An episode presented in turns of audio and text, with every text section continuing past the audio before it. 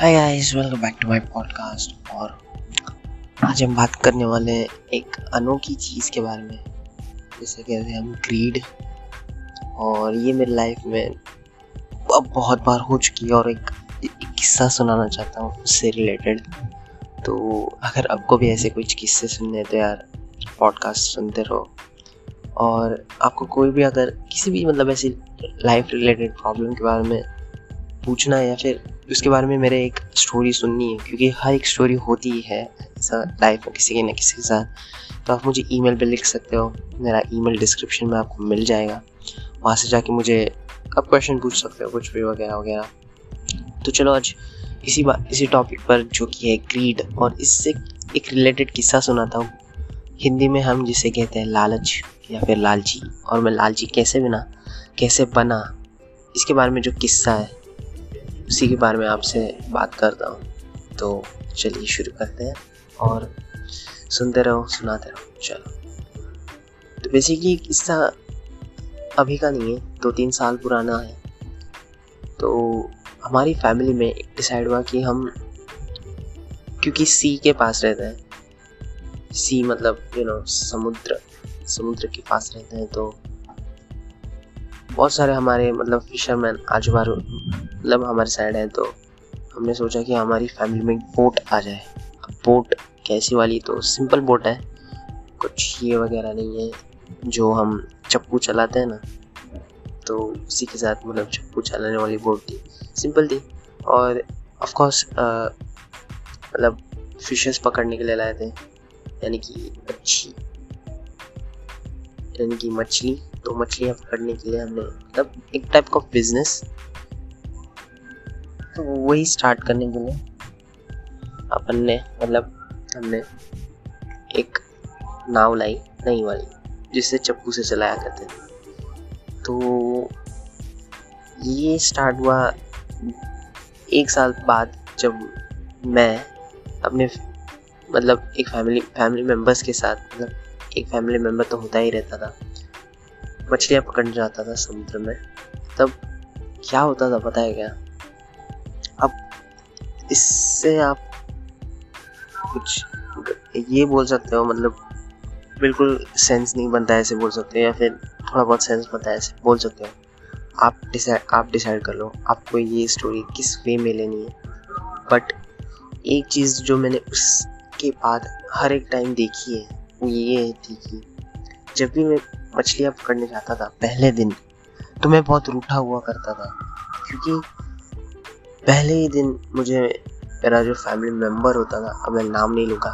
चलो एटलीस्ट मैं अपने पापा या फिर चाचा के साथ जाता था। तो जब भी मुझे पापा या चाचा जल्दी उठा लेते थे ऑलमोस्ट चार बजे जाना होता था, क्योंकि आपको पता ही है ओशन का जो हाई टाइड होता है लो टाइड होता है, यानी कि समुद्र में जब जो पानी की गहराई है, वो ऊपर नीचे होती रहती तो उसके अकॉर्डिंग मतलब जो नेट होता है फिशिंग नेट उसे डालना होता है ओशन में तो उसी के हिसाब से डालना होता है। तो ऑलमोस्ट चार बजे भी कभी हाई टाइड होती है कभी कभी सुबह एकदम हाई टाइड होती है, या फिर ऑलमोस्ट जब दोपहर होने के लिए आती है, तभी हाई टाइड होती है। जैसे कि चार बजे या फिर दस बजे सुबह के या फिर बारह बजे, ऐसे ऐसे टाइम पे हाई टाइड होती रहती है या फिर लो टाइड होती रहती है। तो फिर ऑलवेज हाई टाइड में हम जो कि फिशिंग नेट यानी कि फिशिंग नेट तो उसे उठाना पड़ता है। मतलब चेक करना पड़ता है उसमें कोई फंस, मछलियाँ फंसी हैं या नहीं राइट तो फिर सुबह सुबह जब भी मैं जाता था, बहुत रूठा हुआ करता था क्योंकि मेरी नींद हुई नहीं होती थी। ऑलमोस्ट मैं ग्यारह, बारह ऐसे बजे सोता हूँ। अभी तो बहुत ज़्यादा लेट सोता हूँ बट पहले जब मैं रेगुलर हुआ था स्कूल में तो स्कूल जाना होता था उसकी वजह से। कभी छुट्टियों में कभी कभी तो उसके लिए सुबह जल्दी उठना पड़ता था आठ बजे। उसी के लिए मतलब यू नो दस बजे, ग्यारह बजे कॉमन टाइम था, सोना पड़ता था। बट अब अब मैं बहुत लेट सोता हूँ, तीन, दो दो बजे, तीन बजे तो इसी, उसी के हिसाब से। तो पहले जब मैं रेगुलर सोता था, फिर भी चार बजे उठना बहुत ज़्यादा सिर दर्द होता था। सिर दर्द मतलब सिर दर्द का एक काम है। हालाँकि सिर दर्द नहीं होता था but sleep is very important guys sleep बहुत ज़्यादा इंपॉर्टेंट होती है। अब एट आवर्स की स्लीप हमेशा रखना। सेवन आवर्स की स्लीप इस टायर्ड भरी ज़िंदगी में अगर आप बहुत ज़्यादा काम करते हो, बहुत ज़्यादा थिंक थिंकिंग करते हो, आपका बहुत ज़्यादा काम यहाँ वहाँ काम होते रहते हैं। आपकी लाइफ में टेंशन है तो eight hours seven to eight hours कहते हैं ना नेट पे या फिर बहुत सारे लोग सेवन आवर्स की स्लीप मिनिमम नहीं है at least you have to get eight to nine hours sleep eight भी मैं कम ही बोल रहा हूँ at least you will get nine hours sleep वो बहुत ज़्यादा इंपॉर्टेंट है, अगर आप बहुत ज़्यादा काम करते हो और एक्सरसाइज नहीं करते हो। अगर आप एक्सरसाइज करते हो तो आप में एनर्जी रहती है। तो और और मैं अभी टॉपिक से भटक गया। इसलिए मैं कहता हूँ गाइस इस पॉडकास्ट में आपको रॉ कंटेंट नहीं मिलेगा। सुनते रहो और सुनाते रहो। तो हम बैक टू टॉपिक आते हैं कि उस टाइम पे क्या होता था कि मैं सुबह उठता था और बहुत रूठा हुआ रहता था राइट तो रूठा होने की वजह से बहुत चिड़चिड़ा रहता था और इतना नेगेटिव थिंकिंग करता था कि आपको मैं क्या बताऊँ? मतलब बहुत ज़्यादा नेगेटिव थिंकिंग कि मछलियाँ मिलेंगे ही नहीं, क्या इतना जल्दी उठा के लाया ससुरी? बहुत ज़्यादा जल्दी उठाया था। तो उसी की वजह से मूड बहुत ऑफ़ रहता था। और जब मेरा मूड बहुत ऑफ़ रहता था और मैं नेगेटिव थिंकिंग करता था उस टाइम पे तो मैं आपको कसम से बता रहा हूँ, झूठ नहीं बोलूँगा, कसम से बता रहा हूँ, सबसे ज़्यादा प्रॉफिट हमें तभी हुआ है। अब आप बोले यहाँ पर लोग पॉजिटिव थिंकिंग करते हैं, तभी जाके उनकी सक्सेस मिलती है। और तुम नेगेटिव थिंकिंग में ही सबसे ज़्यादा प्रॉफिट है, ये क्या चक्कर है? तो गाइज़ मैं लिटरली बता रहा हूँ मतलब एक एक ये होता है पीरियड होता है जहाँ पर आप फिशिंग नेट डालते हो और उसी के हिसाब से आपको फिशेस मिलती रहती है। और कुछ मतलब जब ये होता है, एकदम मून का जो ये होता है, वो खिंचाव बंद हो जाता है सरफेस पे ओशंस के लिए।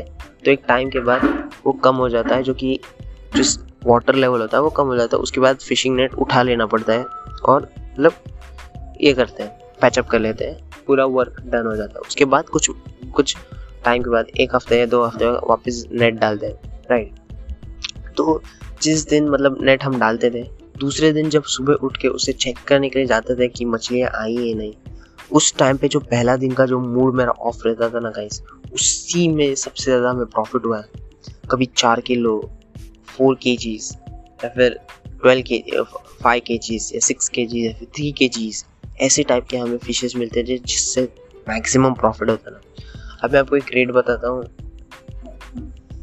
डोमा जो कि एक फ़िश का नाम है डोमा डोमा हम उसे लोकल लैंग्वेज में बोलते हैं। बट डोमा आपको नेट पर सर्च में मिल जाएगा डोमा तो उसको देख लो। वो जो फीमेल और मेल होती है ना गाइस तो जो मेल की, जो फीमेल की प्राइस है, वो उतनी नहीं होती।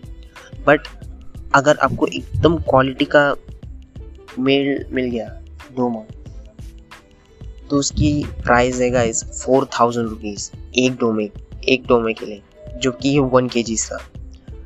और फीमेल की उतनी नहीं होती फीमेल का आपको 400 मिल जाएगा 400 400 साढ़े तीन सौ।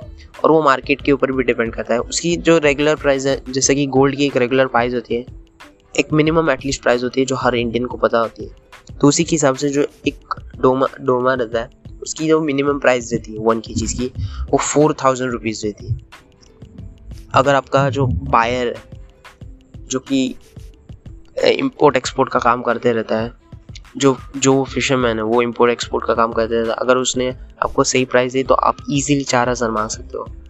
और वैसे ही, हमें एक बार फोर के का डोमा मिला था, और उसकी इवेल्यूशन मेरे फादर मतलब फादर ने ट्वेल्व थाउज़ेंड रुपीज़ की थी ओके तो एक डोमे के ट्वेल्व थाउज़ेंड रुपीज़ जो कि फोर के का था राइट तो चार के फोर के का ऑलमोस्ट ट्वेल्व थाउज़ेंड का इवेल्यूशन किया था बट उसकी प्राइस उतनी हमें नहीं मिली। बट एटलीस्ट क्या हुआ कि उसकी जो रिलेटेड प्राइस थी मतलब हमें उतनी प्राइस नहीं मिली, क्योंकि उसी साल 2020 की बात कर रहा हूँ मैं 2020 में जो लॉकडाउन था तो मार्केट बहुत डाउन था सब जगह था हर एक सेक्टर में। तो उसकी वजह से हमें प्राइस कितनी, सिर्फ़ उसकी चार हज़ार मिली बट इट्स ओके वो प्राइस का मैटर नहीं है।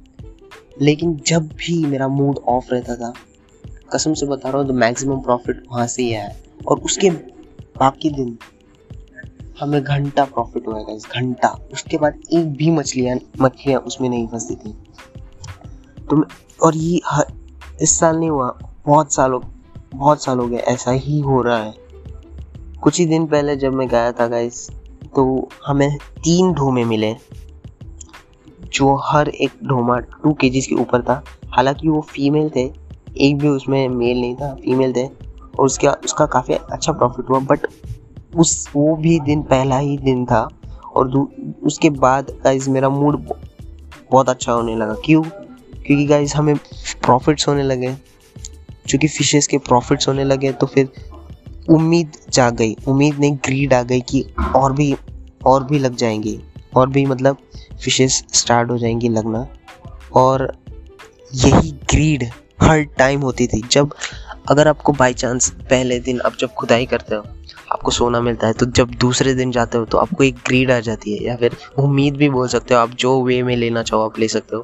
मैं इसे ग्रीड के वे में ले रहा हूँ और यही ग्रीड गाइस मुझे या फिर आप कह सकते हो कि हमारे लिए बहुत बदनसीब है। क्योंकि पहले दिन जब मेरे इतनी नेगेटिविटी रहती थी कि क्या ससुरी इतना जल्दी उठाए, मेरे मन में बिल्कुल ग्रीड नहीं होती थी और तब मैं यही सोचता था कि कुछ नहीं मिलेगा, घंटा मिलेगा। तभी सबसे ज़्यादा प्रॉफिट हुआ है और ऐसा एक बार नहीं एटलीस्ट मेरे साथ बहुत बार हुआ है, बीस, पच्चीस ऐसी बार, जब जब मैं गया हूँ तब तब हुआ है। और जब मैं दूसरे दिन जाता था तब एक उम्मीद जागती थी या फिर क्रीड बोल सकते हो, लालच बोल सकते हो। तो उसकी वजह से हमें एक भी मतलब मिलता था बट उतना नहीं मिलता था जितना कि पहले दिन मिलता था और पहले दिन मतलब जितनी मछलियाँ मिलती थी। और जो साइज़ होती इतने गाइस वो इतनी क्या बोलूँ मैं सिर्फ़ बहुत कम साइज़ जो पहले दिन मिलता था उसकी कंपैरिजन में तो इस स्टोरी को आप क्या वे में लो मुझे पता नहीं है। बट इससे तो मैं, मुझे जितना समझ में आया जितना मैंने एक्सपीरियंस किया इतना समझा कि ग्रीड लालच बहुत ज़्यादा ये चीज़ है। और उसी की वजह से हमें प्रॉफिट नहीं हुआ। आपका स्टोरी बारह मिनट जितने भी मिनट हुए, उस टाइम लेने के लिए सॉरी बट अगर आपको ये पॉडकास्ट पसंद आया तो फिर सुनते रहो और सुनाते रहो। और यूट्यूब का चैनल दिया है यार, उसको सब्सक्राइब कर लूँगा तो मुझे अच्छा लगेगा। कोई ज़बरदस्त नहीं अगर आपको पसंद आए तो ही सब्सक्राइब करना। और ऐसे ही मैं स्टोरीज़ यार लाते रहता हूँ। अगर आपके भी कोई ऐसी स्टोरी है तो मेरे साथ शेयर करो।